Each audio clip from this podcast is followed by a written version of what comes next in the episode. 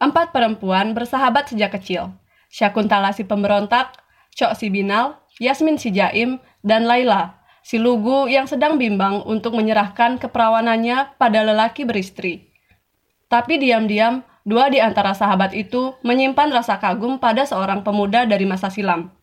Saman, seorang aktivis yang menjadi buron dalam masa rezim militer Orde Baru. Kepada Yasmin atau Laila kah Saman akhirnya jatuh cinta? Saat ini kamu sedang mendengarkan podcast Sahabat Buku.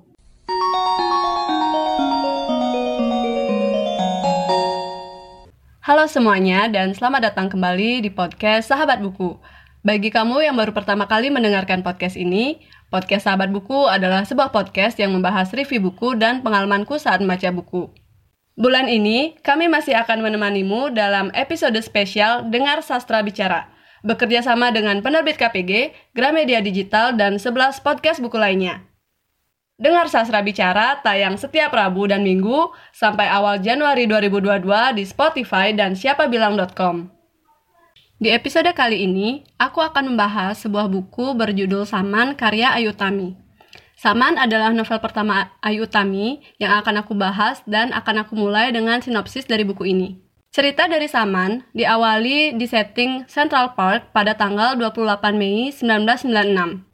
Di sini diceritakan tokoh saya yang mewakili Laila sedang menunggu seorang laki-laki bernama Sihar.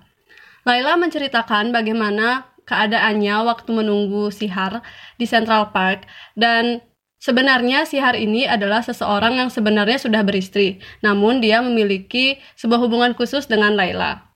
Cerita lalu berlanjut dengan pertemuan pertama mereka di mana terjadi di sebuah tempat pengeboran di Laut Cina Selatan dengan setting Februari 1993. Pada waktu itu, Laila adalah seorang fotografer yang bekerja dengan seorang penulis bernama Tony dan mereka bertugas untuk uh, meliput sebuah tempat pengeboran di mana pada saat itu ada bosnya yang bernama Rosano. Rosano ini adalah re representatif tekstual yang mendapatkan konsensi menggali di perairan Kepulauan Anambas. Dan Rosano ini biasanya dipanggil sebagai si company man. Dan pada waktu itu dia berselisih paham dengan anak buahnya yang bernama Sihar Situmorang. Pada waktu itu ada sebuah alat pengeboran yang belum stabil dan Sihar mengatakan harus uh, diuji coba dulu alat tersebut, tapi Rosano sangat bersikeras untuk tetap menggunakannya. Akhirnya karena Rosano bersikeras, alat tersebut digunakan, namun sayangnya terjadi musibah yaitu alat tersebut meledak dan menewaskan seorang teman seorang teman dari Sihar. Namun karena kejadian tersebut, akhirnya Sihar menjadi sangat marah dan dia ingin menuntut perusahaan tersebut karena telah menghilangkan nyawa teman-temannya. Dari sana, Laila bisa semakin dekat dengan Sihar karena Laila menawarkan bantuan, yaitu menawarkan seorang teman yang sepertinya bisa membantu Sihar dalam pengadilan tersebut, yaitu e, temannya yang bernama Saman. Lalu, selain mengurus kejadian itu, mereka juga tetap menjalin hubungan yang semakin erat. Cerita lalu berlanjut ke pengadilan, di mana nantinya Rosano itu dituntut karena telah uh, dianggap lalai dan menewaskan karyawannya. Namun karena pada waktu itu dia bisa menyogok polisi dan juga jaksa, serta ayah dan teman-teman ayahnya itu adalah pejabat-pejabat tinggi, akhirnya dia tidak dipenjara, tapi hanya menjadi tahanan luar. Namun begitu, beberapa saat kemudian terjadi sebuah kasus pembunuhan dan juga pemerkosaan dan mendapat tuntutan dari warga di desa tersebut dan ternyata pelakunya adalah Rosano dan itu yang akhirnya bisa memasukkannya ke dalam penjara. Cerita lalu berlanjut dengan setting 1983 di mana pada bagian ini diceritakan Saman pada masa kecil menjadi pastor lalu bergabung dengan LSM dan menjadi buronan Intel. Pada masa kecilnya itu, Saman mengalami sebuah kejadian aneh, yaitu dua adiknya tidak pernah bisa dilahirkan dan adik ketiganya bisa lahir namun pada tiga hari setelah kelahirannya itu meninggal dunia. Hal itu sangat aneh mengingat sebenarnya tidak ada hal-hal yang bisa menyebabkan keguguran dari ibunya gitu. Jadi adik-adiknya itu hilang tiba-tiba gitu dari jan dari janin e, ibunya maksudku dari rahim ibunya gitu dan akhirnya setelah kejadian-kejadian itu e, ibunya meninggal dunia Dan setelah ibunya meninggal itu dia masuk ke sebuah tempat bernama Semari.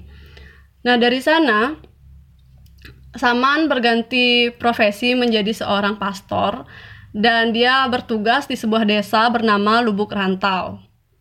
Di desa Lubuk Rantau ini, Saman lalu yang waktu itu bernama Wisanggeni bertemu dengan seorang gadis dengan gangguan jiwa bernama Upik.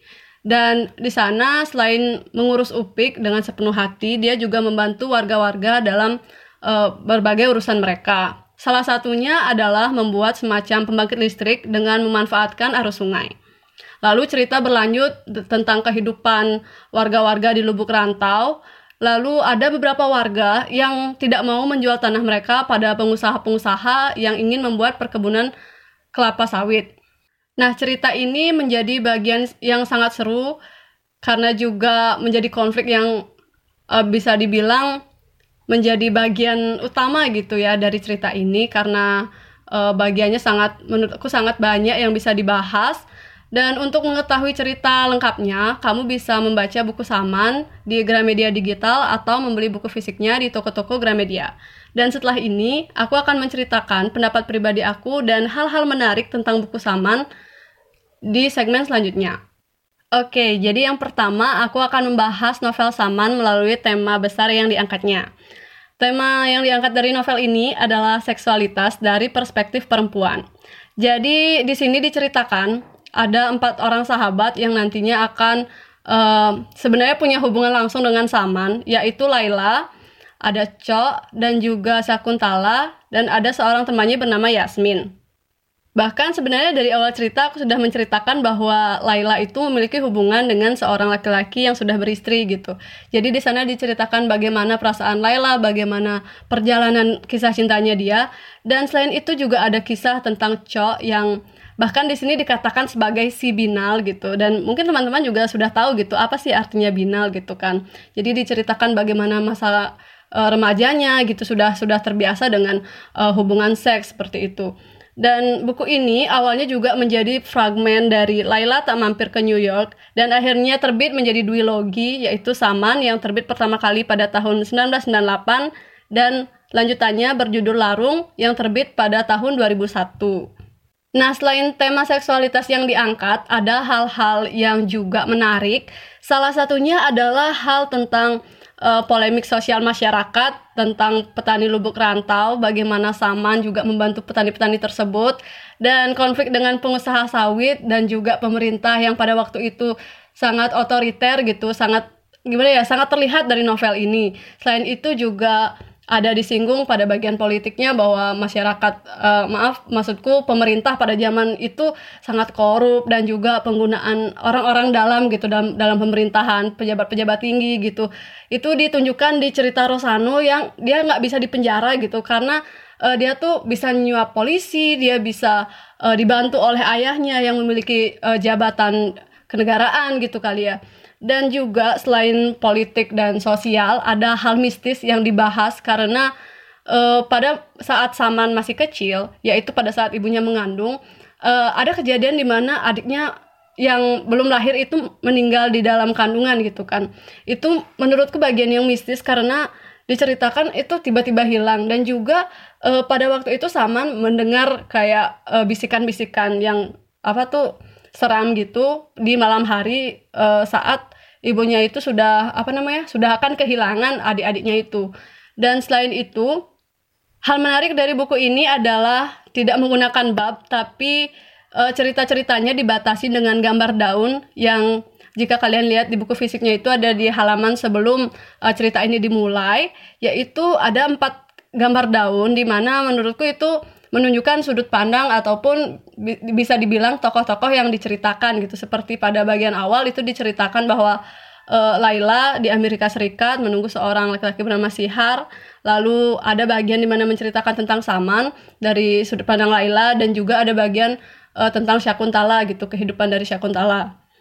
Selain uh, bentuk bukunya yang juga tidak menggunakan bab alurnya yang maju mundur dan juga dengan eh, tokoh-tokoh yang sangat beragam latar belakangnya dan juga kisah-kisahnya membuat buku ini seakan menjadi benang kusut yang diurai gitu. Karena uh, kita dikasih tahu gitu di awal tuh ada satu adegan A yang mana dipengaruhi oleh adegan B gitu misalnya. Jadi uh, benar-benar uh, cerita yang padat sekali menurut aku tapi memang bisa dimengerti kok kalau kalian udah bisa ngikutin dari awal sampai akhir cerita Hal menarik selanjutnya yang aku ingin bahas adalah ragam deskripsi yang menggunakan pilihan-pilihan kata yang sederhana namun padat gitu. Nah, salah satu contohnya bakal aku bacain dua paragraf pertama dari buku ini yaitu pada bagian di Central Park tanggal 28 Mei 1998. Oke teman-teman, jadi aku klarifikasi dikit ya. Uh, tadi mungkin saking excitednya aku mau nyeritain buku ini, ternyata tahunnya salah, yaitu sebenarnya setting awalnya di Central Park 20, 28 Mei 1996. Jadi aku akan membacakan sedikit dua paragraf awal uh, untuk menjelaskan apa yang aku maksud dengan ragam deskripsi yang menggunakan pilihan kata sederhana namun padat. Di taman ini, saya adalah seekor burung terbang beribu-ribu mil dari sebuah negeri yang tak mengenal musim. Bermigrasi mencari semi, tempat harum rumput bisa tercium, juga pohon-pohon yang tak pernah kita tahu namanya atau umurnya. Aroma kayu, dingin batu, bau perdu, dan jamur-jamur. Adakah mereka bernama atau berumur? Manusia menamai mereka seperti orang tua memanggil anak-anaknya. Meskipun tetumbuhan itu lebih tua. Rafflesia arnoldi memang tidak mekar di Central Park melainkan di hutan tropis daratan tinggi Malaya. Tetapi kita tahu, laki-laki Inggris kemudian menjadi ayah bunga itu. Orang-orang berbicara tentang segala yang tumbuh, yang ditanam maupun liar, seolah mengenal mereka lebih daripada pokok-pokok itu sendiri mengenal dingin dan matahari, ataupun hangat bumi. Namun binatang tidak menghafal pohon-pohon karena namanya, seperti seekor induk atau sepasang tidak memanggil tetasannya atau sesuanya dengan nama. Mereka mengenal tanpa bahasa. Di taman ini hewan hanya bahagia, seperti saya, seorang turis di New York. Apakah keindahan perlu dinamai? Hal menarik lainnya dari buku ini adalah prestasi dari Saman, yaitu uh, buku ini adalah pemenang sayembara roman Dewan Kesenian Jakarta tahun 1998 dan juga meraih penghargaan Prince Claus Award pada tahun 2000 serta telah diterjemahkan ke dalam 8 bahasa asing. Dan hal selanjutnya yaitu Saman adalah karya sastra yang menciptakan pergerakan sastrawangi, di mana ini adalah sebutan untuk karya-karya penulis perempuan yang khususnya bertema seksualitas gitu. Dan sastrawangi identik dengan ideologi dan cara pandang feminis. Pengarang-pengarang yang karyanya dikategorikan sebagai sastrawangi melihat istilah ini sebagai sebuah ejekan karena pemberian istilahnya itu seakan hanya berasal dari fisik saja. Dan ada beberapa nama yang masuk ke dalam penulis-penulis sastrawangi, yaitu tentunya Ayu Utami, Jenar Maesayu, Vira Basuki, dan Dewi Dilestari. Sastrawangi pernah menjadi tren di tahun 2000-an, namun juga dianggap sangat tabu karena membahas seksualitas dan apalagi seperti di buku Saman ini membahas seksualitas dari sudut pandang perempuan gitu. Dan maka dari itu beberapa karya mungkin uh, menimbulkan kontroversi dan banyak dibicarakan oleh masyarakat. Oke, jadi sebenarnya itu aja hal-hal menarik yang ingin aku bahas dari novel Saman. Cuma ini mungkin sedikit tambahan gitu ya. Kebetulan kemarin sebelum aku uh, record video maaf uh, podcast kali ini aku sempat nonton sebuah video di YouTube uh, kebetulan itu dari channelnya penerbit KPG tentang uh, anniversary buku Saman ke 20 tahun. Di sana ada tentang uh, bagaimana pendapat teman-teman uh, pembaca mengenai buku ini dan juga bagaimana sudut pandang penulis uh, yaitu Ayu Tami dan juga dari penerbit KPG sendiri. Dan aku menemukan hal-hal yang sangat menarik karena pada waktu itu uh, ya Indonesia sedang berada di gejolak politik yang sangat uh, tinggi gitu kan. Apalagi waktu itu tahun 1998 itu sedang ada kerusuhan dan lain-lain gitu. Dan uh, karya Saman ini bisa dibilang kan karya yang fresh gitu mendobrak sebuah uh, apa namanya karya yang uh, seperti yang aku sempat bahas tadi mendobrak adanya sastrawangi gitu kan. Pembahasan yang bisa dibilang cukup vulgar dan uh, gimana ya bahasanya dewasa banget dan itu juga dibahas di video tersebut dan dari sudut pandang pembaca gitu ngelihat bahwa tema seksual itu sangat uh, benar-benar ngena gitu loh kayak uh, benar-benar dibahas gitu di buku ini. Dan selain itu masalah uh, politik sosialnya juga kuat banget gitu nggak nggak hanya bagian uh, seksualitasnya saja. Dan dari uh, apa namanya aku sempat kayak dengar dari bagian penerbit juga menerbitkan buku ini uh, ingin mencari buku-buku sastra Indonesia yang uh, ingin diterbitkan, ingin uh, dikembangkan lagi gitu, juga dari dari sudut pandang penulis gitu, ingin bahwa sastra Indonesia itu semakin uh, dilihat gitu oleh dunia, oleh uh, masyarakat Indonesia sendiri. Dan mungkin untuk teman-teman yang juga udah membaca buku Saman, aku pengen banget nih tahu gimana sih pendapat kalian mengenai buku ini. Dan untuk teman-teman yang udah baca bisa banget ke YouTube ataupun ke Instagram atau boleh DM juga di podcast Sahabat Buku. Gimana sih pendapat kalian mengenai buku Saman ini? Karena aku salah satu pembaca yang uh, jujur suka banget dan sangat merekomendasikan teman-teman untuk membaca buku ini. Dan untuk yang pengen mungkin sedikit lebih explore gitu abis uh, baca Saman dan juga dengerin podcast sahabat buku bisa juga untuk nonton video yang aku sebutin tadi bisa dilihat di channel penerbit KPG juga. Jadi mungkin itu aja pembahasan untuk buku Saman karya Ayu Tami. Kurang lebihnya aku mohon maaf dan sampai jumpa di episode selanjutnya. Jangan lupa untuk dengerin eh, episode-episode di Dengar Sastra Bicara lainnya. Dan sampai jumpa di episode selanjutnya